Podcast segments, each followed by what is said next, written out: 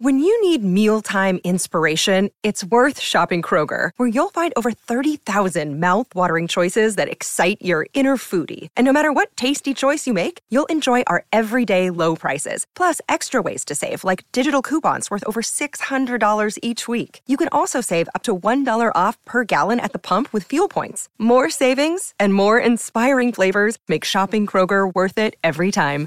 Kroger, fresh for everyone. Fuel restrictions apply.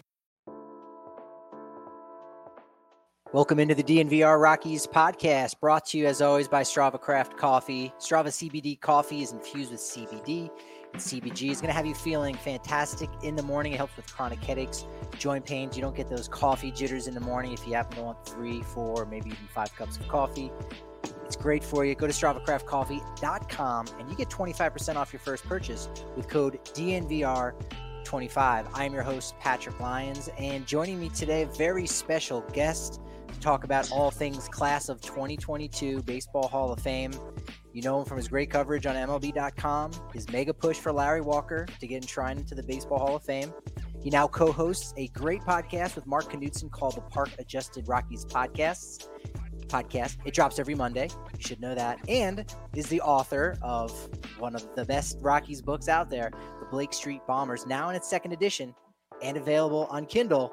Please give it up for Mr. Manny Randhawa. What's going on, buddy? Hey, Patrick. Thanks for having me on, man. Always fun. Did you realize that your resume was that long? No, not really. Um, You're doing big things, but- man. yeah, will you will you do my funeral too? Uh, no, I I, No? I hope not. No, maybe Because We'll that's see. a great. I mean, you you could you. I mean, if that's my intro for something like this, you could do a eulogy. You could do a wonderful eulogy. How about this? I'll write it up. You know, we'll we'll Alright. do it for each other. We'll write it up, and whoever Okay. gives it, you know, I I want Whoever go goes you, first. Manny. Yeah, I don't right. want to live in a world without Manny Randhawa. I, Oh, I know okay. that. Uh, and and you know what? What's nice is that right now we don't have to live in a world in which Buck O'Neill is not a Hall of Famer. Let's start with the guys that have already gotten in. If we're gonna have this conversation about the class of of 2022, specifically the guys on the ballot, but we should give a nod to the guys on the early baseball era committee and Buck O'Neill and Bud Fowler. Were you a big Buck O'Neill fan as much as seems like everyone was once they saw Ken Burns baseball?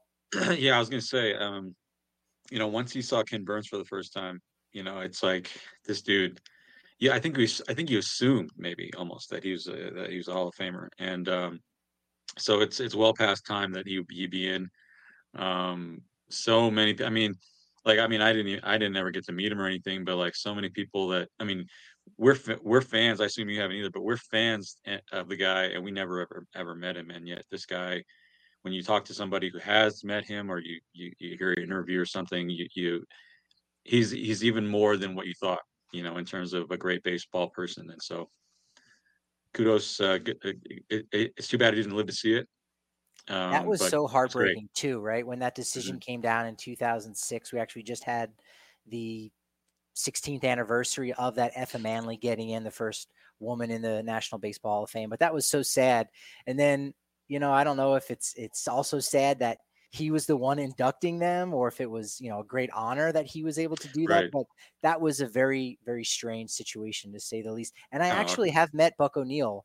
I don't okay. remember it terribly well, but it was in was in Cooperstown soon after the baseball documentary had had come out. So I've I've Oh, got his autograph somewhere that's awesome in, in my collection. Now, Golden Days era committee, four guys, uh, 2 of Mhm. which are still alive. So it'll be great for Tony Oliva and Jim Kaat to be there. But he also had Gil Hodges and Minnie Minoso. yeah um so I, you know I, these guys jim kaat minnie minoso i mean gil hodges all these guys were were tremendous ball players and you know when when somebody prefaces it, uh, prefaces it like that you know it's coming um I, I don't i don't know that they were hall of famers um i i i think gil hodges he just meant so much to uh brooklyn and the dodgers organization. And uh he's just one of those guys where you know it's almost like he just belongs in the hall of fame kind of if you are of the persuasion of well i think he's you know and when you see one you know with all and that counts a lot of these quote unquote intangibles and things like that. But i i don't think he's a hall of famer based on the numbers i don't think jim kaat was a hall of famer uh, kitty was uh, amazing and he's done great things with baseball after baseball uh, after his career uh, as a player, and um, so it's cool to see him go in. But I, I just don't think that um, those guys are Hall of Famers. And you know, um, the guy, I'm sure we'll talk about him, but the guy who who didn't get in, Dick Allen, uh, he he um, I mean, the numbers were there, and uh, you know, he died I think a year ago or so, and uh, it's just too bad that he won't get to see himself go into the Hall of Fame. I hope he does because it's just it's just a it's a travesty that he's not in there.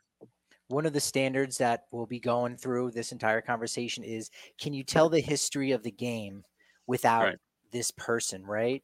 Yeah. And Jim Kaat, I would definitely have to agree with you. I mean, he's he's even said it himself of like, well, look, I was like a number two, number three starter, and so, yeah. all right, hey, if you're going to give it to me, great. Gil Hodges is a name that uh, you can't not hear when you're talking about baseball in the 50s and 60s with yeah. the Brooklyn Dodgers. Minnie Minoso, you don't hear quite as much, but his name obviously comes with a lot of reverence. And when you're talking about the impact on the Latin American community, exactly. I think that elevates his status. Tony Oliva was a guy right. I, I, had always thought was already in the Hall of Fame. So uh, that's that's where we start. We already have six guys. yeah, I mean it's it's nice to see guys getting in. Um, it might be very different with the the writers' ballot. All right, I found a list of players who were eligible for this ballot Okay. But but wasn't weren't put on. I'm just going to throw those names out. It's interesting okay. because when you see when when I read this list, a couple jump out like from the group, but I never I didn't get the sense of man, you know what? These guys should have at least been on the ballot. I'm I'm impressed that the hall was able to kind of decipher who deserves to be on, who doesn't. They don't have a set number. Some years you'll mm-hmm. look, there's 27 on the ballot, other years 35. But here are the names of guys. Let's just give them a shout out because they were eligible, but weren't on the ballot. Michael Bourn, Billy Butler, Marlon Byrd, Chris Capuano, Coco Crisp, Gavin Floyd, Jeff Francoeur, Roberto Hernandez, Omar Infante, Kelly Johnson, Colby Lewis, Kyle Lohse, Javier Lopez, former Rocky, Angel Pagan, Brayan Pena, Joel Peralta, David Ross, Brendan Ryan, Matt Thornton, Juan Uribe, also Rocky, Ryan Vogelsong, and Jerome Williams. Wow. Tip of the cap to those guys tip of the cap. A couple of stories that just come to mind, or, yeah. or, anecdotes, or not even anecdotes, just comments on these guys. Uh, one of them is uh, Billy Butler. I'll never forget Billy Butler saying after the 2014 World Series, "I thought baseball was a team game," and then we ran into Madison Bumgarner. Um, and then on on uh, Jerome Williams, uh, I remember when he's pitching for the Giants. Uh, he and he was pitching whenever he pitching. Is it Philadelphia? I, I can't remember exactly where there's a Jerome's and it's like a big deal. It's like a, it's like some sort of furniture store or something.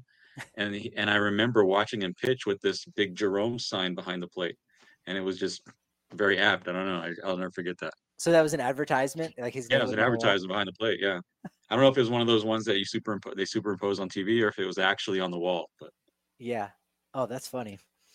All right, let's talk about the guys who I, am doing some good job teasing the, the, the big topics here, but sure currently right now uh, ryan Thibodaux doing an amazing job with the hall of fame yeah. Draft tracker we've got mm-hmm. eight players that are currently trending at less than 5% and i start there because much like the the list of the players i just named who weren't on the ballot the importance of getting 5% is you get a second look and you get more opportunity and you get another year for the conversation to continue about you and, and about your hall of fame credentials and so uh, I do want to note this is actually the first year I, have been doing some research uh, about the Hall of Fame uh, elections in previous years. This is actually the first year since 1998 that every single person on the ballot will have received at least one vote. So oh, that's an interesting wow. little wrinkle, right? First time in, cool. in a while. Yeah. But I'm gonna say Mark Teixeira, he's got one vote right now. Now, really? I don't immediately think, and and the guys that I name here, I don't immediately think are are Hall of Famers, but I think you know what? Let's let's talk about it more. You know, make the case. It's like with Larry yeah, Walker. Yeah. People people would initially said no, he's not a Hall of Famer, and you go, okay, that's your initial reaction, but let's right. talk about it. And then once the conversation started to move and, and the facts got out, you go, of course, of course, he's a Hall of Famer. I just didn't realize it. Right. So Mark Teixeira, um, we were given at MLB.com, we were given um, a bunch of us were given uh, kind of a we kind of drafted uh, un- uh, underrated uh, Hall of Fame candidates for that are on this ballot, and I took Teixeira. Nice. Um, and and I and I remember looking into it, and I saw that um, Teixeira is 31st on on Jay Jaffe's Jaws list, which is for for those who don't know, it, it averages your career baseball reference WAR with uh, your peak seven years and, and the total WAR from that. And he's number 31, and and uh, and and Gil Hodges is number 40. Um, so if you're, I mean, the thing about it is, I don't subscribe to this sort of um, way of looking at things. Like, well, if this guy's in, then this guy's in. You know, if Harold Baines is in, then all these guys are in. But it it still is interesting that if he if he's in, then here are the guys ahead of him. Some of the guys who aren't in that are ahead of him: uh, Will Clark, John Olerud, Keith Hernandez, and I think Keith Hernandez. I mean, he, he he's going to have his number retired. I think there's going to be a lot of uh, talk about how he's not in the Hall of Fame, and maybe he Yeah. should be. Um, and uh, uh, and then obviously uh, Todd Helton is on the ballot, and I think he will get in eventually. And Mark McGwire, uh, we know why he's not going to be a Hall of Famer. So, um, you know, it's it's really interesting. There are other guys who are ahead of that. I'm sorry, those guys are ahead of Teixeira, but uh, on the list, but, but between 31 and 40. So between Teixeira and Hodges, we're talking Fred McGriff, um, and Carlos Delgado and Don Mattingly. So honestly, it's kind of like this is where it's almost a good it's almost kind of a a, a- good unintended consequence because it creates all this debate and it creates all this um passion for you know the the the topic but it doesn't it just it doesn't make sense. Uh mark Teixeira has got one vote you're saying. He's going to fall off the ballot probably. Yeah. and he had he he was a better first baseman objectively on the numbers than Gil Hodges Yeah, great, great point here by Kristen is this idea of hey, he's not a Hall of Famer at all, but you know what? Mhm. That means he's not. He might not be an inner ring Hall of Famer, but there are there are other guys, and we don't have to find the the, the biggest extremes, like you said with Gil Hodges right and Harold Baines, like moving the goalpost. We don't need to do that, but we can at least have that conversation. Mark Teixeira, 400 home runs, Mhm. two RBI short of 1,300, five gold gloves, only three All Star games, three Silver Sluggers, won the 2009 World Series with the Yankees. So, again, Hall of Famer? Probably not, but you know what? We, we might need time to unpack some of the things that he was able to do and get some more stories out and hear from his teammates about, you know, when they brought him in. I mean, think about, you know, Jason Giambi, a player that the Yankees Mhm. brought in to do the to to win a, a championship, uh, the first Right. one since 2001. Guess what? He didn't get it done. Mark Teixeira did. Now, again, does that mean he's a Hall of Yeah. Famer? No, but these are some of the things that are that go into the conversation that you know we Mhm. might not realize as as fans or just as people looking at numbers. There's so Right. much more to a player's Hall of Fame pedigree. Absolutely, uh, uh, and I think you know again that's why I I started that whole uh, that that last comment that I made Yeah. with I don't subscribe to this.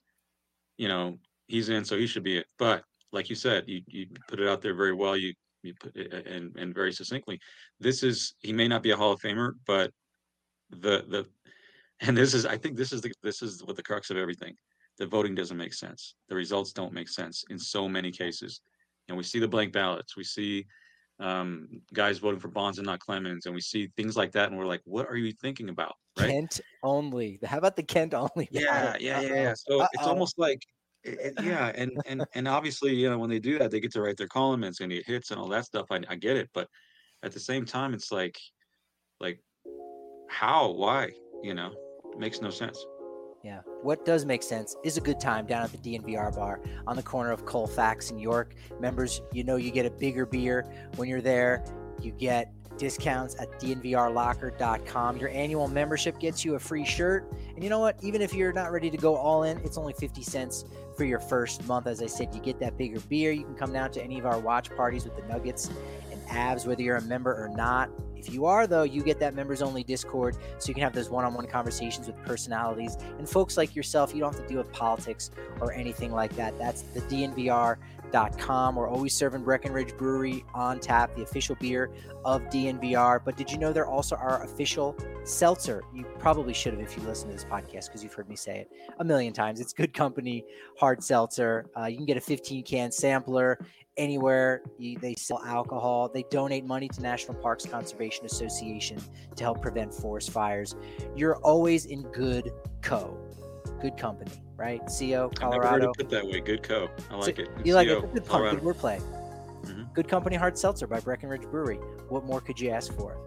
We've got one more game left in the wild card round, but otherwise, we're on our way to the divisional round of the NFL playoffs. And DraftKings Sportsbook, an official sports betting partner of the NFL, is celebrating with a huge odds boost for new customers. Counting down to Super Bowl 56, you can get 56 to 1 odds on any team. Bet just $5 and get 280 in free bets if your team wins.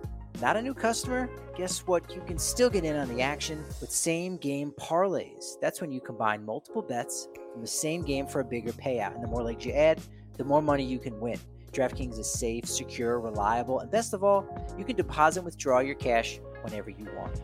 Download the DraftKings Sportsbook app now. Use promo code DNVR and get 56 to 1 odds on any NFL team. Bet just $5 and win 280 in free bets if your team wins. That's promo code DNVR for 56 to 1 odds at DraftKings Sportsbook, an official sports betting partner of the NFL.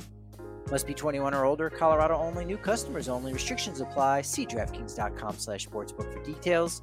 Gambling problem? Call 1 800 522 4700. My DraftKings Sportsbook pick of the week. Maybe a surprise. It's going to be a close one, but I think it's a safe bet that the Rams are probably going to win at home. They've played much better in the second half than the Cardinals, who seem to have fallen apart a bit. However, the Cards play on the road. So, because I want to get some money here on the back end, I'm actually going to go with the Cardinals as my DraftKings Sportsbook pick of the week, but taking only two and a half. That gets you plus 125. If you take the line of plus three and a half, it's minus 110. Go ahead and only take two and a half from Arizona. That's my DraftKings Sportsbook pick of the week for plus 125 on Monday night's wild card round finale. All right, so another guy that should get at least 5%. He's controversial in his own way, not a very well liked guy. But again, when you hear the numbers, you go, all right, I'm not I'm not ready to say no yet. Can I get a maybe? Right? 5% is like a maybe. So we need a maybe on AJ Pierzynski. Here's why. 2000 2000 career hits and a 280 batting average. All right, two-time All-Star, 2005 World Series, but for players with at least 50% of their games at the catcher. Here's the list of guys who have 2000 hits as a catcher and a 280 batting average. Mike Piazza, Hall of Famer. Yogi Berra, Hall of Famer. Ivan Rodriguez, Hall of Famer. Ted Simmons, Hall of Famer. And AJ Pierzynski, he's fifth on the list, and Jason Kendall's there too. Even when you dip it down to 40% games at catcher, you're adding Joe Torre, Victor Martinez, Joe Mauer, guys that, you know, Joe Torre's a Hall of Famer. Mauer will eventually get in. Even if you reduce the line back to 270 batting average, now you're not adding anybody. How about 1,900 hits and batting 270? You add two more Hall of Famers in Gabby Hartnett and Bill Dickey. I'm just saying, keep them around, and let's let's talk some more about the only catcher on this year's ballot and the first catcher since 2017 when we had Posada, who also got one ballot. Come on, Jason Varitek and Pudge Rodriguez. Let's talk a little bit more about AJ Pierzynski. He deserves five percent of the vote. What do you think? Um, I think you know it's interesting because here's how I think voting should be done: up and down one time. You're on the ballot one time, up up or down. That's it. Um, but I really think there is a um, an appetite for having the Hall of Very Good and actually having a place for these guys, and then the Hall of Let's Remember some guys, um, because I think people would go there because they want to remember guys. They want to remember their childhood and like, oh yeah, I remember that guy. I didn't thought about him for years. But then there are also the guys that are like, eh, they're not quite Hall of Fame level, but at the same time, you know, man, we've been talking about the Hall of this this theoretical Hall of Very Good for years. Why don't we have one? Um, but given reality, yeah, I mean, I, I don't know. I, I don't think I come down on on very much on the side of this guy gets is not a Hall of Famer. Get should get some more respect. So let's keep him around the ballot because it's kind of pointless to me in the end. It's, he's going to be he's not going to make it. But if there's a guy who has a real chance, then eh, given the current system, then you got to. I mean, obviously, um, the the the poster child for this is Kenny Lofton. So. Yeah. Oh, oh, absolutely. We'll we'll kind of cover him because he's he got the shaft. That yeah, Hall of Fame. There's only one. It's in Cooperstown. Hall of mm-hmm. Very Good should be in 30 stadiums uh, around the the continent, right? The each team should have their own Hall of Very Good. Oh, I wonder if you of, could have one in some place because imagine having could um, because especially as generations move on, uh, and, and now we're in, in, our generation, the millennial generation, and uh, what do they call the next one after that? I don't know, Gen Z something. Generation uh, apocalypse. I don't know. I don't know, but so as time goes on, we actually the the, the favorite players of guys uh, are not are not relegated to one team anymore. Yeah. With fantasy baseball, with um, just the fact that we have MLB TV and we can watch all this, and and, and social media, we can see things that happen right after they happen. And so to have a place somewhere that you could go and see all of the guys that you grew up watching and whatever, and yeah. they were good, but not enough to get to Cooperstown, or just some guys where it's like, because how many times do you, you see articles out there like, let's remember some guys, and you and, and they, they get hits because people want to see you know, and remember, you know, um, I don't know, you, you want to remember the, I mean, put a guy out there, whoever you want. I mean, Rockies have a million of them, right? Yeah. Um, you know, every Rocky ever, you know, shout out to that that Twitter account because I, I mean, I was just talking with guys, Skyler today about that. Yeah, and, and you know what? Really, if you're talking about the Hall of, of Let's Remember Some Names, you go to Manny's Twitter account at Manny on MLB because that's something that you like to do. Where hey, throw yeah, a name out we'll there, it. get yeah. the conversation going, or just just to feel good yeah. to hear and see that name again yeah, have a place. I, I think it could sustain itself. You know, you know because uh, it's just it's just it's just a fun thing. You know, like oh the hall. and literally call it that the hall of let's remember some guys. Yeah, and go in there and just you know in, indulge yourself in uh, reminiscing. You know about those guys and and the times that you watch them play. Because I think in baseball also we have a there's a romanticism that we even love the guys you know who weren't all stars who weren't um, Hall of Famers who, you know, especially the guys who hung around a long time and were utility guys or were whatever, and uh, or even the guys who got you know one or two at bats in the big leagues and we'll never forget them for whatever reason. Um, the, the guy from the, the Cubs comes to mind. I don't remember a few years back there was a guy who he got one pitch and got hit by a pitch and then came back or something like that. I can't remember the exact story, but there's a player for the Marlins. There was a player from the Marlins that that yeah I remember. Yeah. It was like eight years from when he this had should, the. Yeah. This should be an exhibit for those guys. So like you know that that's something that could be done, and, and I think that it would people would would go and and just some people some people who are casual fans just a curiosity of like what is this let's remember some yeah. guys why is this a thing and then i think they would they would kind of fall in in potentially fall in love with the idea so, and if it's not a hall, it can be a trailer that gets driven around. You know, take yeah. it to all 30 ballparks over the course right. of the year. The final three names: Joe Nathan, Mark Buehrle I mean, Mark Buehrle, he's already on his second ballot, and Tim Hudson also in danger of falling off again. I think Buehrle has the maybe the best case of, of any of them. Although I did look into Tim Hudson a little bit, and I said, you know what, I, I might need to think on him a little bit more. But those are three names that you go.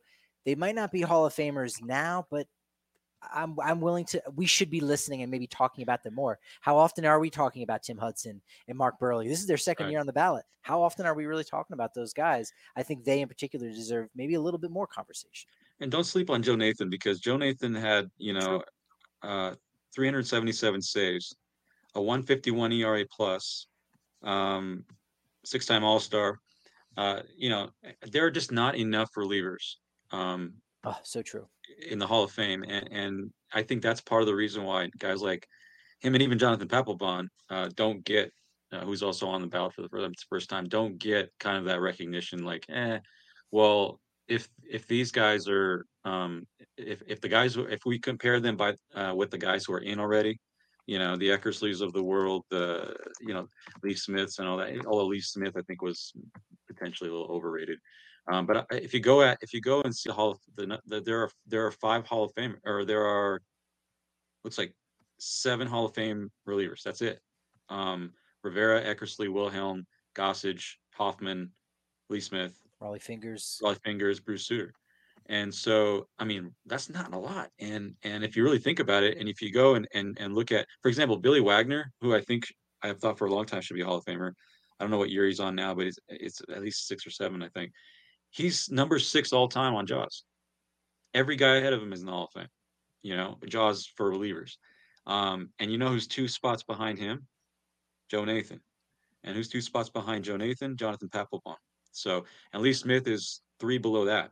So, Um, you know, again, I think Jay Jaffe. I mean, SABR, uh, SABRs, uh, the Rocky Mountain SABR is going to have him on for a great um, uh, kind of a Zoom Zoom session with him. Tuesday He's, night. Jay Jaffe has done more for the Hall of Fame um, evaluation process than I think you know anybody around today. And I think that I really appreciate, and I hope to tell him that I really appreciate, you know, his the, the the scoring system that he created because it's a big help. You know, it's not the be all end all, but it really gets you. You know, I remember when we were doing the Walker push, all you got to do is snap a screenshot. Right field is loaded, like in the Hall of Fame, it's loaded with like inner circle guys, right? Yeah. And there, I, I would just clip the screenshot of the Jaws page, and it would be one through. I would put one through like 15 or whatever, or I just go up to the average right fielder Hall of Fame numbers. And every single guy on that list was a HOF next to his name, except number 10, uh, 10th best right fielder of all time, Larry Walker. And so, like that kind of stuff, you know, really resonates and lands with people because um, it's like, wait a minute, let's give this guy another look. So I think, I think you know, the same goes for relievers like Joe Nathan and Jonathan Papelbon. We're talking about per Jaws, and again, it's not the be all end all. They're the number eight, number 10 relievers of all time. And Billy Wagner, who's still struggling to try to get in, is number six. Yeah, shameless plug. Again, you, you want to be a member of, of, the Society for American Baseball Research wherever you live. Our chapter here in Denver is fantastic. Manny and I are both board members. Uh, as he was alluding to on Tuesday night, if you're a member, you can come in and part of that Zoom with Jay Jaffe, a guy who as Manny said, created Jaws. It's, it's basically a metric. He boiled it down like what makes a Hall of Famer. And again, we can still debate it and move those lines, but let's come up with a system so that you could crunch all the numbers and rank them on. And that's what he was able to do. And so you say Papelbon is is 10th. I didn't yep. exactly realize that. I'm I'm still out on Papelbon, but Nathan, I, am not a huge Nathan guy, but again, I think he deserves more of a conversation. And here you go, you're telling Nathan, me Nathan's a guy. now I'm starting to think maybe he does deserve more consideration. Nathan's a guy in the category that if he fell off, it would be it would be it would be really messed up. Yeah. And Papelbon, I, I think I would draw. I might draw the line above him, but Nathan, um, like like if I had a vote right now, I'd put Nathan on. I, and and I couldn't and I could vote for an unlimited number. I put Nathan on. The problem is he wouldn't make it because of the the, the ten, the limit of ten, the arbitrary, what is now really just capricious in my opinion. I just don't think it makes any sense. I, I don't know why they still have that. Yeah. We love saving you money. And we love companies doing their part to save the world. That's why we got to tell you about Ball. Go to jobs.ball.com and search for Golden for more information about applying for a position as a production technician where you make $27 an hour. You get comprehensive insurance, active the day of hire, 401k for retirement, stock purchase ownership program, so many benefits for working for a great company like Ball. Text Golden to 77222 to get yourself jump started and link to open positions, or you can go directly to jobs.ball.com and search for Golden. Colorado's rugby team is back now as the American Raptors. If you haven't heard about the American Raptors, they're a group of amazing top notch athletes who've played professionally at various levels in all sports, baseball included, soccer, track and field, you name it. Our guy Colton Strickler has it all covered on the weekly DNVR Rugby podcast. So make sure you hit that subscribe button. And DNVR Rugby is providing betting advice on the Super Rugby that starts up here at the end of February next month, right when football season finishes. Very convenient. Head over to AmericanRaptors.com to stream their games or to even get free tickets. All that and more can be found on AmericanRaptors.com. All right, Manny, this is probably a good time to actually talk about the real Hall of Famers. I've got more non Hall of Famers to talk oh, I mean, I, could, I'm sure you could go on for hours on just the non Hall of Fame guys. Eh, Pretty much like i want to look to the next year's committee because we've got the today's game committee like guys who fall off who've fallen off the ballot talk about mm-hmm. your guy will clark i think we're on the same page but still we should talk and try to give some context to those ped era players some of which we know were involved in in in this type of behavior uh, others did it when they were told that the results were going to be you know, published others were suspended for it and we also, again, according to, to Jim Bowden uh, on of MLB Network Radio, he acknowledges that he believes there to be three players already in the hall right now that you know had used performance enhancing right. drugs. And if we're talking about amphetamines we're talking about a lot more players oh, yeah. from the 60s right? 50s 60s 70s but if we're talking about more of the steroids and stuff like that there's already those guys in. What's been your stance on just the general ped era and voting or not voting for these guys who've been linked Um, my eh, eh, there's no there's obviously no perfect way to do this. Um, yeah. It's just too complicated, too nuanced. Uh, you you touched on some of the issues. Like we we know some guys we, where there's some guys where we know they did it. There's some guys where we know when they started doing it because of the because of legal problems and evidence presented in court. And uh, I'm I'm thinking of two guys in particular, which we'll get to. But um, and then there are guys who are suspected, and, and you just can't know for sure you know, some guys draw the line at did they fail a drug test when it was uh, there was a consequence for doing so. That's a line for some people. My line is um, were they a Hall of Famer before the alleged use began? And I say alleged because then I, I don't really, you know, drill down to whether they actually got caught or not in, in a lot of cases because it's like, but most of them are pretty cut and dried on that even. Um, but so we'll start at the top. You know, Barry Bonds, Roger Clemens. Bonds is the pitcher uh, hitter version of Clemens, and Clemens is a pitcher version of Bonds. Both, you know, Bonds three time now before the use, because again with these guys, you have those court cases where there was testimony and evidential, um, the pro- production of evidence that showed when they started. Both of them started basically around 1999, and uh, and so I just take what they did before that, you know. Um, you can't even, it's not even fair to really discount everything after that because they were still playing the game. Um, and they would have continued to play the game at a high level, not as high as they, they were, you know. I mean, Barry Bonds, he'd get two pitches in the strike zone in an entire game and he hit both out, you know. Uh, but it's for for me, Barry Bonds and Roger Clemens were already Hall of Famers um, before the alleged use began. Bonds, three-time MVP, 100 WAR just before the steroids yeah. baseball reference war. Um, and uh, Clemens was a three-time Cy Young guy. I mean, he was already there.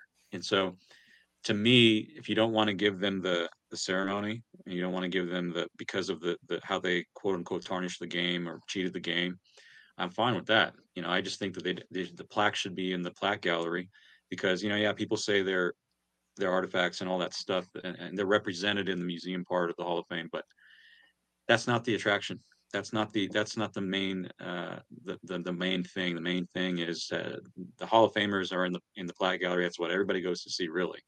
And I think that there should be recognition. Again, how do you tell the story of baseball with the guy without the most home runs? Pete Rose, how do you tell the story without the guy with the most hits? I mean, these are basic categories of baseball that even the casual observer knows that these are things in baseball. Oh, there's a hit, there's a home run, you know. And uh, if you told somebody who's just not paying attention, to baseball at all, but knew about the game. Played little league, but that's about it. And you said the guy with the most home. You take him to Cooperstown. He's like, where? So, uh, so who are who? Where, where's the guy with the most home runs? Where's the guy with the most uh, in the plaque gallery? Where's the guy with the most lot. hits? He's standing in the parking lot. yeah, right. You know, um, waiting to get in. Yeah, well, it's, it's the old Larry Walker uh, joke before he did. He got in. He's like, the only way I get in there is if I buy a ticket. You know, so.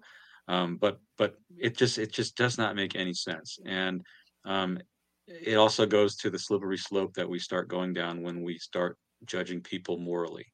Um, it's there are a lot of hall, people in the Hall of Fame that we know morally speaking every first of all every single person morally speaking is there's no pure person right? Yeah. And so secondly every there are guys in there you know that we know um it's documented that they they did some horrible things you know off the field or whatever even on the field you know? So uh, it's a double standard almost in that sense. So for those two guys, that's one category. They we we clearly know when they started they were Hall of Famers before that. Then come the guys in the second echelon there, where it's like, well, they failed a, a drug test, but it was before there were penalties. You know, so Mitchell now you kind of right. We're talking that's basically David Ortiz and Sammy Sosa. I think Sammy Sosa Manny was Ramirez, on that too. You know, well, yeah. I don't know if Ramirez was on there. Was he? He may have been, but Sosa and Ortiz are the guys who they were tested and were told, look, this is just for our figures to know really how many guys it was right. leaked. It shouldn't have gone out. And they didn't fail any tests after that. Right. So yeah, Sosa exactly. and Ortiz are in that gray area. Now, when you look at a guy like Manny Ramirez, okay, he's one of the best right-handed hitters in history, in my opinion. Um, he's hard because you know he he was using something because there was a failed test, regardless of whether there were consequences. It was leaked. We know it happened, right? Same with Ortiz. Um, but then you start looking at the the evidence against them versus the, uh, in the light of their entire career. Same goes for Arod. Um, they're still Hall of Famers because we cannot pinpoint. Let's say, you know, let's say he used uh, Manny Ramirez used steroids. It's like the Dante Bichette case. Dante Bichette, you know, he used steroids um, for like two weeks in 1998, you know, or 99 or whatever. And, you know, then he quit the stuff because number one, he just ballooned, he just gained weight and he, it didn't help him. Um, and also his wife was basically, I'm not going to be married to a junkie, but you, it's, it's the drugs or me, quit it. And so, um, for guys like that, you know, for Manny Ramirez, we don't know the extent of the use, right? Ortiz, we don't know the extent of the use. And then it gets into that gray, muddy area. And I got to admit, you know, yeah, I'm I'm a numbers guy, but at the same time, numbers can't answer all these questions. And so you then end up having to go to you look at his career, you look at this evidence against him, you make your decision. And for me, guys like Manny Ramirez, A Rod, I'm actually kind of shocked at at uh, and Ortiz. I'm, I'm shocked at how how how little love A Rod's getting, even with all the stuff. I am.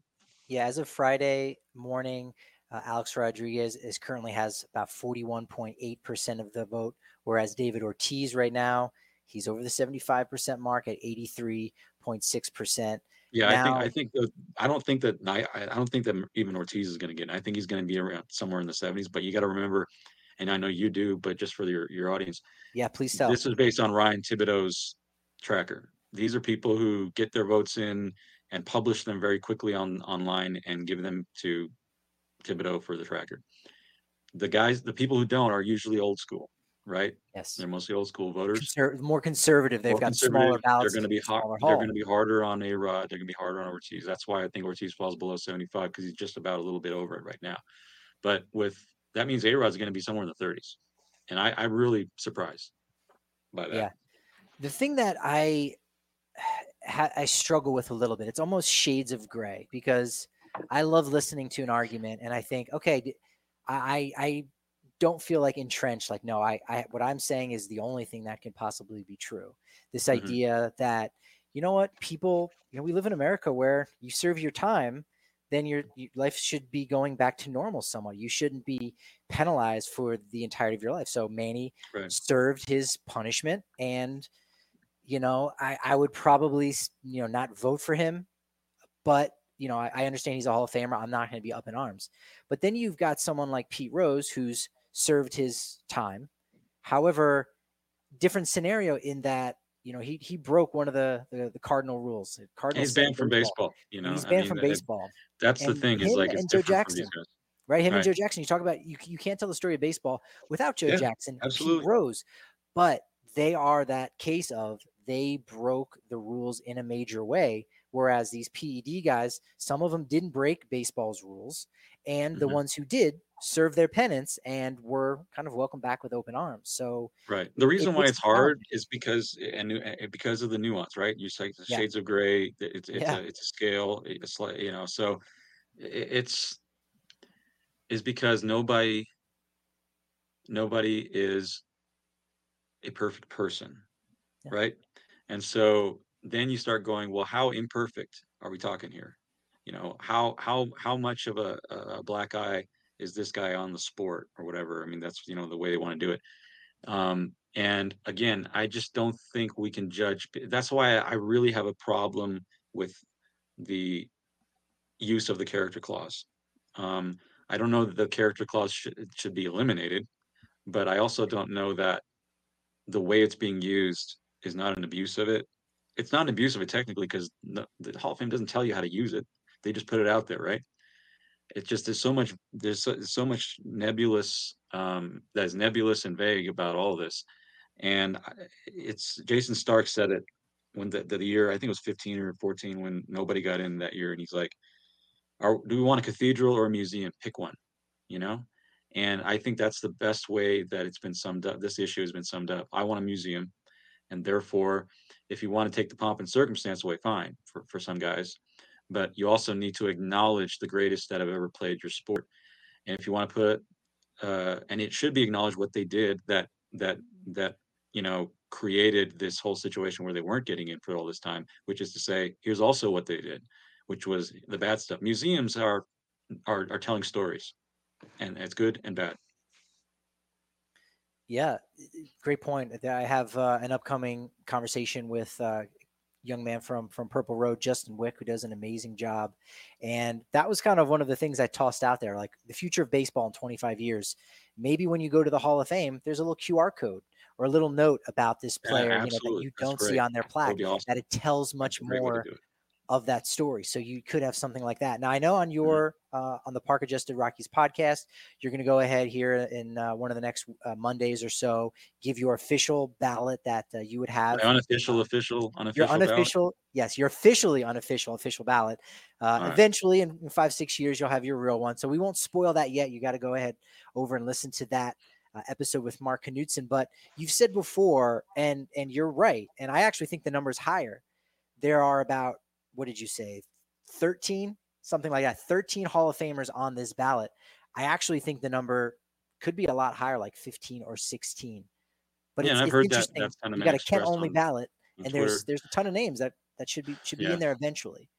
Yeah, it, it, I I see at least a dozen or so, at least, and um, it's a shame because the guys who fall off, especially like we you open the show with, uh, are, it's it, they're gonna they're they're they're on the in the dustbin of history because you know Kenny Lofton, I mean, man, he got three percent of the vote, and Kenny Lofton was one of the premier center fielders in the game in the '90s, top two, three, you know, um, and just if you look at the numbers, they bear that out, and so uh, for him to get three percent of a vote is an indictment of the system. It, the problem is, is that it's we need a system in which there are no limits and you go yay or nay because if in my opinion because if you have no limits and yay or nay you and there's just one ballot there are no well i might vote for him next year. Well you know i don't have the time right now to do the research on this guy's but he'll be on the ballot next year. It's do the research now figure it out and go up or down on it. And that's it. And uh so and the other thing too is there's this there's this disparity between the writer uh, the two different ways of getting in right the writers are usually a little too harsh and then the right. the veterans committees are, are usually a little too easy you know and so then you get guys like harold baines and gil hodges and jim kaat in the hall of fame and then you know you get guys where where and, and you're fond of saying this too is that like joe dimaggio was not first ballot hall of famer and that level Fourth. of player Fourth that level ballot. of yeah that yeah. level of player who couldn't get in on the first ballot, and yet Harold Baines in the same building. You know what I mean? His plaque's in the same gallery, and so, and I, I, I mean, it's we can't help but say Harold Baines. Harold Baines, and that's a tragedy too about the Veterans Committee, is that Harold Baines will always be remembered as that guy. You know, oh yeah, well Harold Baines is in, so you know, it, it, it he was a great player. He's a great DH, right. one of the best not a Hall of Famer in my book, but he's not going to be remembered for his career. He's going to be remembered for, yeah, he wasn't good enough for the Hall of Fame. And that's another, um, you know, byproduct of having the Veterans Committee and the writers where you got to figure out one system to do it and streamline it. Yeah, a couple other guys who, so going back to Baines, yeah, he fell off the ballot after five years. He wasn't one of those guys who, you know, made it all the way to the end like a Fred McGriff who got to like fifty percent or whatever. Yeah, yeah. He, he, wasn't there. Some other interesting Hall of Fame snubs, if you will. That again, once you're in the Hall of Fame, you're Hall of Famer. But Can't in that moment, right in that time, it is a bit frustrating. Yogi Berra, second ballot. DiMaggio fourth. Eddie Mathews, a guy who had 500 home runs. I imagine by the time that he retired, he was maybe one of what four or five guys who had 500 home runs, and he right. went in on his fifth ballot. Uh, Paul yeah, Waner, exactly. 3,000 hits. We say you get 3,000 hits, you're going to the Hall of Fame. It's a no brainer. Sixth ballot for Paul Waner. And uh, a guy, Grover Cleveland Alexander, Alexander, who is fourth all time according to JAWS, 373 wins, uh, mm-hmm. third most amount of wins. He he finally got in his third ballot. Even Mike Piazza, fourth ballot. I think this is one of the reasons, and again, we know those guys to be Hall of Famers, but that's one of the reasons why I think it's important to keep an eye on that 5% thing so the conversation could get going. Because I think if Todd Helton would have gotten less than 5%, again, we all would have known the un- injustice here in the Rocky sure. Mountain region. But, but the rest of the baseball world would have been kind of like, yeah, I mean, all right, we'll talk about him on a committee, but now we're really right. getting the conversation going and he's staying relevant and we're seeing his numbers slowly increase year by year, where right now, again, as of Friday morning, he's at 56.4%. And with Gil Hodges having just gotten into the Hall of Fame, he now locks it in where Every player who's yeah. ever gotten 50% or more on a Hall of Fame ballot has gotten into the Hall of Fame. So that really bodes well for him. Todd Helton is a, was uh, just strictly on the numbers, far better, far better than Gil Hodges. Like it's not even a contest. And um, you know, that's that's the thing is that there's this disparity. I guess that's the word for it because um, you just you can't um, you you just can't make sense of it because it's like you have on one hand you've got and I'm, I'm the reason I'm I'm kind of looking off to the side is I'm I'm getting something uh, a stat I had on Dick Allen that I can't remember exactly what it was but it was shocking in terms of like like how good he is and and how the fact that he's not in the Hall of Fame. So the disparity is the issue and that okay Gil Hodges is in but you know if Walker didn't get in maybe Todd doesn't get as many as much of a look and then he he doesn't get in right Yeah. and then he's got to wait for this veterans committee. It's just so it's just so convoluted. The whole process. That was exactly the word. Yeah. Convoluted. It's it's you, you, we need a an easier, streamlined way to do this. And I know it takes a lot of overhauling and it takes a lot of work, but do the work then because this is a big deal, you know. Um, and it's a big deal. to- responsibility, right? It's a It's a big deal to players too, you know. And and I'll tell you, I've talked to guys who have, that have told me, you know, that it's not the same getting in by veterans committee. It's not Yeah. because they know that the, the bar is lower. And um, so, and obviously they have to wait, but yeah, the bar is lower. Getting in by the writers means something for these guys. looking ahead to the today's game committee which will meet next year that is the era of 1988 until today player needs to be retired for 15 years in order to even be on that ballot guys who have been Mhm. there uh, in previous year's ballots for the t- today's game committee albert belle will clark oral hershiser joe carter mark mcgwire guys I would like to see on that list that uh, haven't been yet, or maybe have only recently become eligible on the pitching side. Again, I don't know that they're Hall of Famers, but let's talk about them. They should get a little bit more publicity. Kevin Brown, David Cone, John Franco, Fernando Valenzuela, and then for the hitters, the big cat Andres Galarraga, Fred McGriff, Juan Gonzalez, and yes, of course, Kenny Lofton. All those guys could possibly get on the ballot next year for the today's game committee and really start to make headway to getting in the Hall of Fame themselves. Yeah, I mean, the Kenny Lofton one to me is like, again, he's a poster child for this like situation where he fell off the ballot, and and and you want to, you know, you want to see um, him get another chance. And uh, I think that, you know, the names that you brought up, like, yeah, there are some significant. These guys, these guys deserve a better look than they got. Um, and again, for me, it, it it all depends on whether there's a real shot that they're a Hall of Famer. Now, how you determine that, again, this is a problem because, um, you know, the, the, the committees that select the players, can you, can you, can you say the, the list that's on upcoming? Do they, is that list out there or are you talking about past lists? No, we so the guys that were on previous ballots were Previous just ballots, Albert Belle, Will Clark, Oral Right. Hershiser, Joe That's I thought. Carter, Mark McGwire, and then the other the other names are ones that I I, I would like to Yeah, see. so we don't know how they get selected, you know, and, Right. and- the, the names that are going to be on these modern era committees. And, um, it's like, you know, it would be nice to know that too, right? Yeah. Who's going to be on the committee and how's it selected? Um, nice to know that a little earlier than we get to know that. Uh, again, it's just, it's almost like there's this, um, you know, it's behind closed doors and there's something going on in there. You know, it's like the last scene, the, God, the last part of The Godfather in the first one, where you know, Kate's looking in, and you know, and Michael, uh, one of Michael's guys, closes the door on her. And that's kind of like what it feels like that the Hall of Fame is. Is that, um, you know, yeah, it's becoming more transparent now. You know, because people, because of social media and everything else, and what Tib, Tibbs is doing, and like that stuff is good, but there's still a long way to go in that. And um, you know, is Kevin Brown a Hall of Famer? I don't think so. For just to take a name out of that, but um, where do you draw that line of how do you All decide? very like, good, right? yeah, yeah, yeah. Where do you draw the line of how who should get another chance? See, it's just another wrinkle in this Yeah. whole complicated process that doesn't need to be so complicated. I don't think. And these are just the players too. Uh, managers who've been on previous today's game committee ballots: Davey Johnson, Charlie Manuel, Lou Piniella, as well as uh, Yankees owner George Steinbrenner, former NL president Bill White. So those are five other guys that, besides the five players of Belle, Clark, Hershiser, Carter, McGwire, Other managers that I'd, I would love to see on there, and I know there's one here on this list that you're definitely going to uh, second. Felipe Alou, talking about managers. Jim Leyland, obviously, Yeah. didn't, do the job in, in 99 for the Rockies. And Bruce Bochy.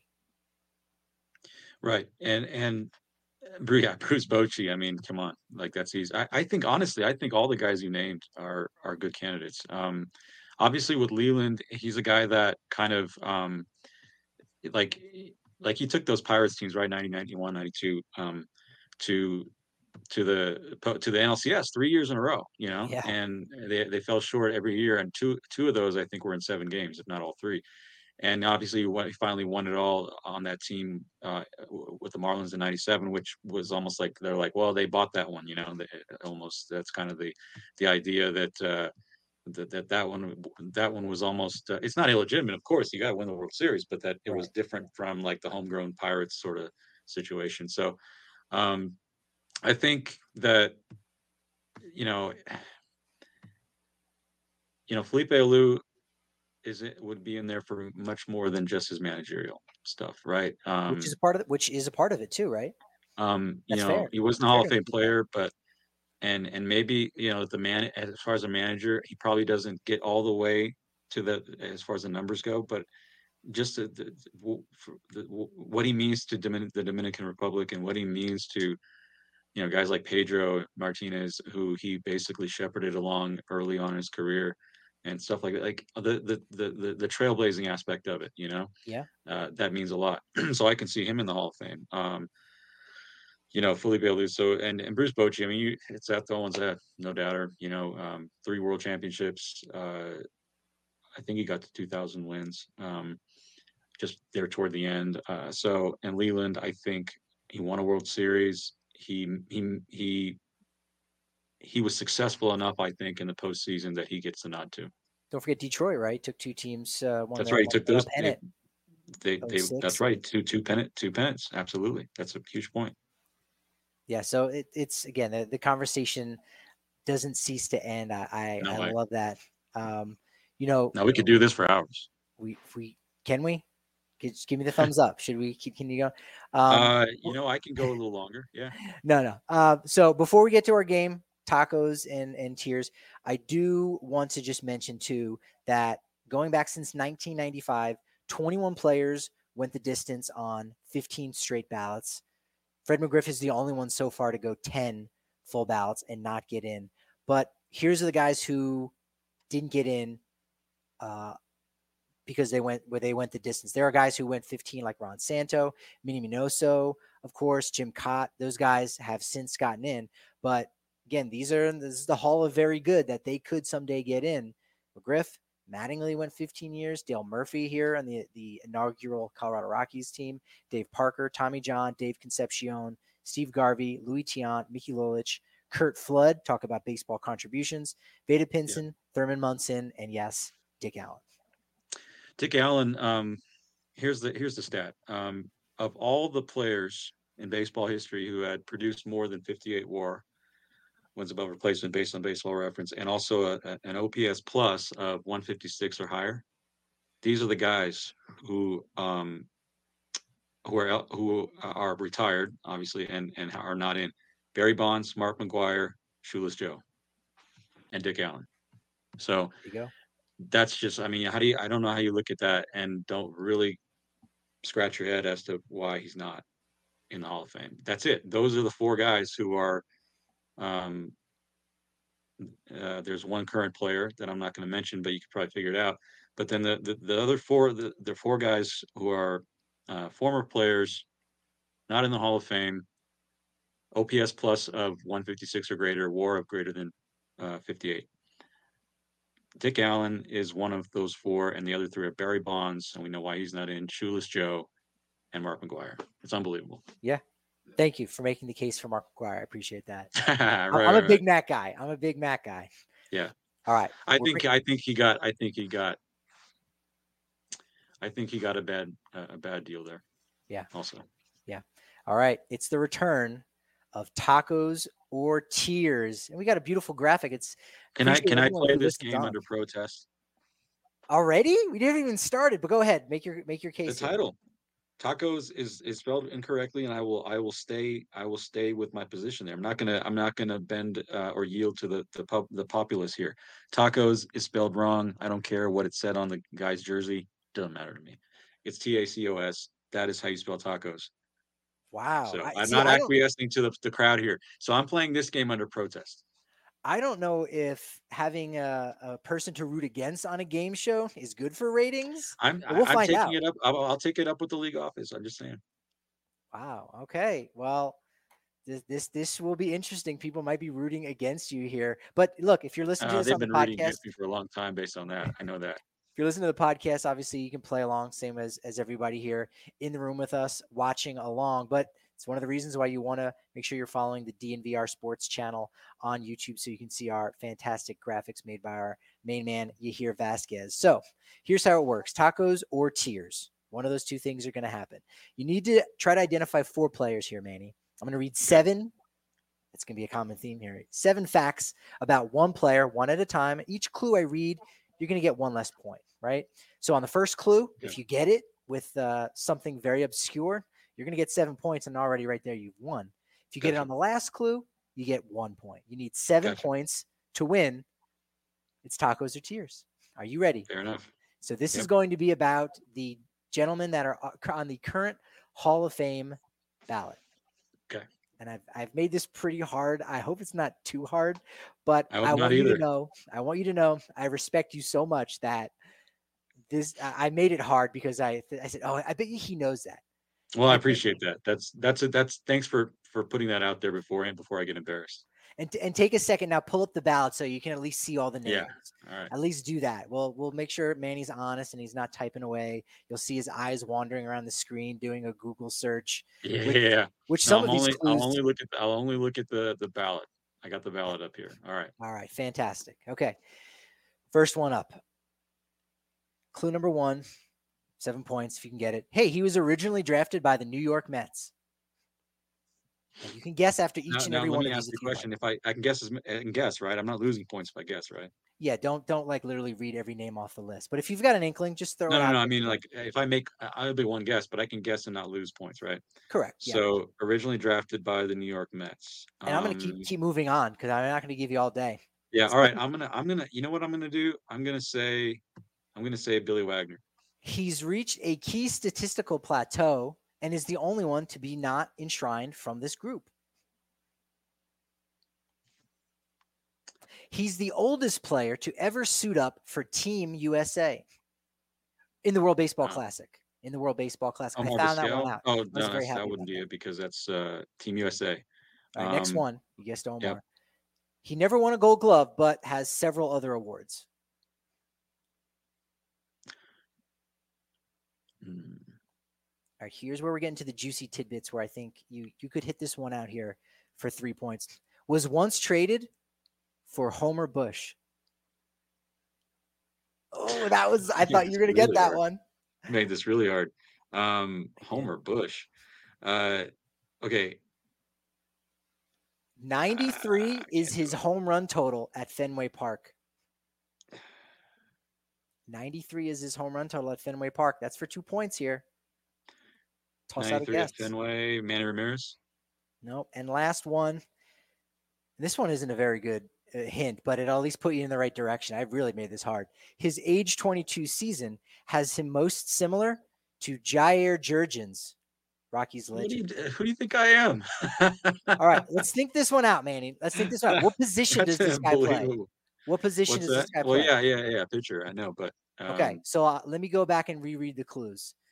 Um, Originally drafted by the Mets, has reached a key statistical plateau. Obviously, it's a pitching one. Uh, oldest player to ever suit up for Team USA. Never won a Gold Glove, but has several other awards. Was once traded for Homer Bush. 93 is his home run total at Fenway Park, and his age 22 season has him most similar to pitcher Jair Jurrjens. Oh yeah, your 93 is the home run total as a pitcher. I didn't even. It just didn't even occur to me. At Um, Fenway Park, At Fenway, yeah. So so his age 22 season you said was just was ignore that. That's a clue to tell you that he was a pitcher. that was just for that, yeah. Who get who Um, have well, on that I- list? I- would've right. 93 home Um, well, well, um, Roger Clemens. There we go. He's on the board with one. Okay. You got it. That right. that that was challenging. Originally drafted by the Mets, uh, out of uh, 12th round, out of San Jacinto Junior College in 1981, also known as San Jack. His key statistical plateau. He's got. Is that how you pronounce wins. it? San Jacinto. Jacinto, I think so. Well, they usually it usually goes by San Jack. uh, Anyway, common. He was 43 years old when he pitched for Team USA in the World Baseball Classic in 2006. I didn't realize that. I went through, looked through all the rosters. Makes Next sense, oldest is Al Leiter, 40 years old, also in 2006. And then R.A. Dickey, 38 years old in 2013. Never won a gold glove, but has several others. I, I'm not even going to run through the list, right? February 1999, he went from Toronto to the Yankees for David Wells, Graham Lloyd, and now one of your favorite players, Homer Bush. Yeah, I'll never forget it now. I'll never forget Homer Bush for that one. Uh, 93 is his home run total at Fenway Park. Didn't hit him. He gave him up. Gave up 93 All right. uh, at Fenway. Gave up 63 at Yankee, 21 at the Sky Dome, 18 at Minute Maid. In six starts at Wrigley, never gave up a home run. I think that's his only ballpark. He never gave up a home Wind run. must have been blowing in every single time. Yeah. Uh, age 21 season, he's most similar to Dave Stieb. Age 23, 24, Jim Palmer. Again, that last clue is really just to say he was a And that, But you got. Jair Jurrjens in the middle. It's so funny. Oh, you're on the board, Manny. You got one. right, You need to get good deal. seven. Oh, I'm some shut other, out. I'm not Mike Piazza in the home run derby. All right. Here, here were some other clues that I, I didn't use, but you you might like. His favorite catcher was Jorge Posada. Maybe that would have helped. 155 games for Jorge Posada. Then you had Tony Pena, Rich Gedman. I Oh, if you gonna- told me those three, I would have gotten it. you would have gotten it, right. I, that's why I pulled that one out. Uh, Yeah. th- I was going to give you a clue that says does not have a son named Keith. Why? All right, why are you laughing? You know why? You get it? um, Why is that a helpful clue? kind Does of. not uh, a son named Keith, which starts with a K. I, I don't want to. I don't want to say the wrong thing here because it's one of those Koby, things. Kody, Kory, and Yeah. Kacy are all his sons. Uh, Yeah. He did have surgery. K as in strikeout. Yeah. There you go. He did have surgery once by Dr. James Andrews, but it wasn't Tommy John. Uh, the first game he ever played at Shea Stadium, You really was- narrowed it down with that one. that, that that wasn't a good clue. The first game he ever played at Shea Stadium during the regular season was in 1997. It was an interleague game. I was actually there. Had to go to that game. Blue Jays came in town. I said, "Wait a minute! This is the first time in a decade he's been here since 1986." Uh, and then, according to JAWS, he's the third best to ever do it at his position. I figured you would have gotten that one. He's behind Walter Johnson and Cy Young Yeah, that, that, would ahead be way too easy. of Grover Cleveland Alexander and Lefty Right. All right, you got one. You're on the board. All right, Okay.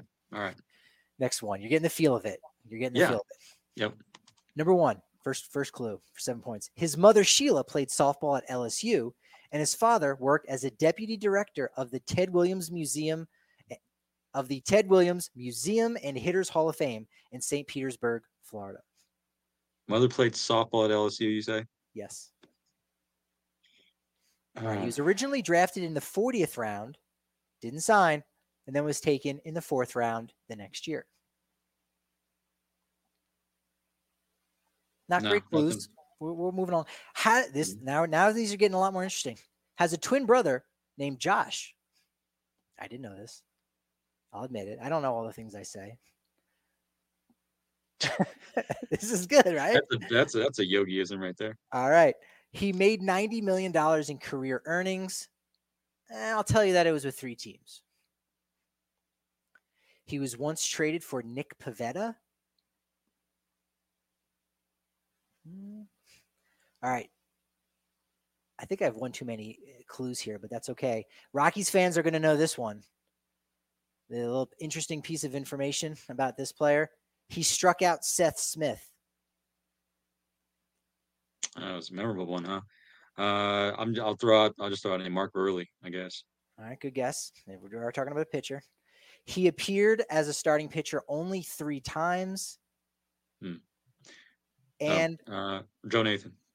no, good guess. No. He, he was close. And last one, you're still going to get a point. He's not on speaking terms with Bryce Harper. No, is he on the this guy on the list? We, we Um, mentioned him. We did mention him. He did. We, we did Um, mention him during the podcast. I'll go through it again.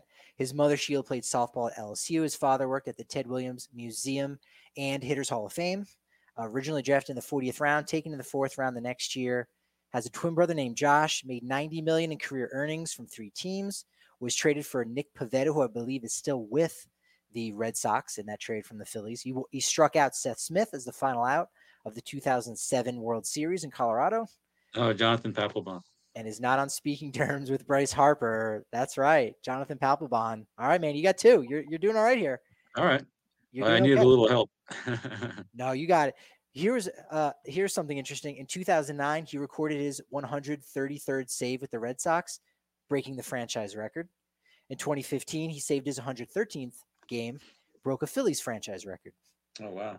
So he, he holds him for both, I believe, still. And his 200th game saved was the least, it was done in the least amount of appearances, actually besting Mariano Rivera's record. Wow. He was on his way. All right. Third player, he's got two more left. We're halfway home. You got this. Okay. I think you're I think you're gonna do a little bit better. These these these are hard. I'll have to improve my my clues to you. All right. He once signed a letter of intent. to do that. One signed a letter of intent to play football at Nebraska. He was a quarterback, could have also played at Tulsa, USC, Oklahoma, Florida. Has career earnings of 170 million. Well, he, I don't know that he earned oh 170. He's the CEO of a music company that once had Megan Thee Stallion under contract. 1501 certified in Houston. Got it. There we go. Okay. Wow. All right. Manny, how did you get that one so quickly? Um, the the music the music deal.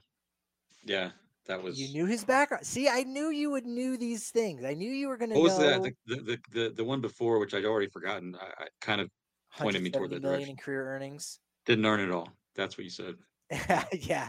Uh, you help me out there. Yeah. Some of the other some of the other facts we had was his cousin was once involved in a trade for former Rockies relievers James Pazos and Juan Nicasio. J.P. Hmm. Crawford mm. is his cousin. He was also one, uh, oh, right. Jean yeah. Segura. Uh, is considered the 44th best player at his position according to JAWS, that being left field. Was trade. This is the one that I think you might have gotten. Was traded away in a blockbuster deal that depleted his team's roster. Yeah, they lost 93 Red games. Sox, Dodgers. Yeah, they lost 93 yeah. games. The Red Sox did, and then they won the World Series the next year. Right. Yeah. Crawford, Adrian Gonzalez, Josh Beckett, Josh Beckett. What a salary dump that was. And it, yes. it worked out. Yeah, it did work out. Four time All Star, an All Star game MVP, Gold Glover, Silver Slugger, and uh, a note that wouldn't have helped you out in any way. But for the same reasons why Omar Vizquel has been losing votes, similar consideration should be given to Carl Crawford. And we'll leave it at mm. that. All right, last one. You got six points here. You just need one more here. I think you got this one. You got wait. how many did I get off of that?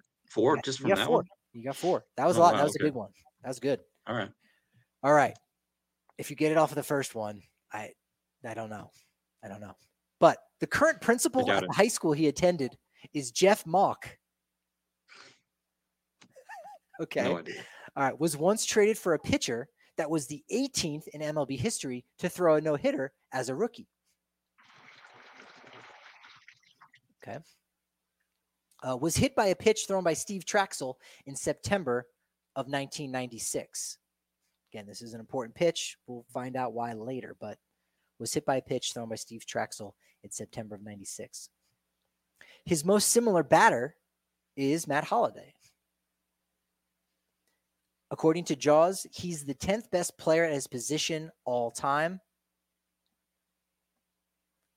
Andruw Jones? No, good guess. No. This is a hint, but it's not really a hint. The 500 best player at his position is Willie Greene. I know that doesn't help. Okay. Uh, for two points here, he is currently the director of player development at Indiana University. Um,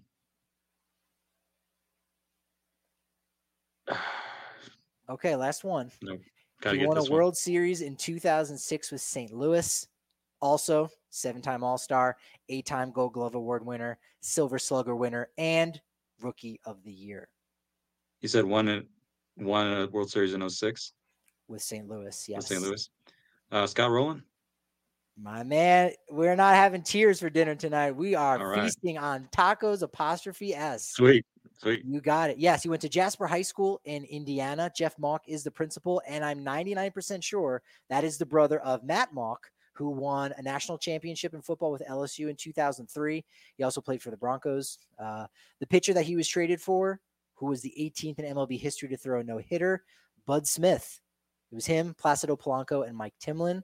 Talk about remembering some names here. It was Yeah. hit by a pitch thrown by Steve Trachsel in September of 96. Now, had there been an at bat for that plate appearance, he would have lost rookie eligibility for the next season. So basically, that Oh, allowed him to keep his rookie eligibility. Stayed Mhm. one in 97, won the rookie of the Rookie of the year Year. unanimously. Yeah. Uh, By the way, I mean, when the SABR, position. when the SABR, when the Rocky Mountain SABR folks start doing the trivia contest, I don't think anybody. Need, uh, it's just like Patrick Lyons. Here's a trophy. No one else need apply. this is unbelievable. well, I mean, I knew that about hey, you, but I mean, it's unbelievable. Your your But- but your, let's be fair. Your trivia, your trivia, your your capacity for trivia is unbelievable.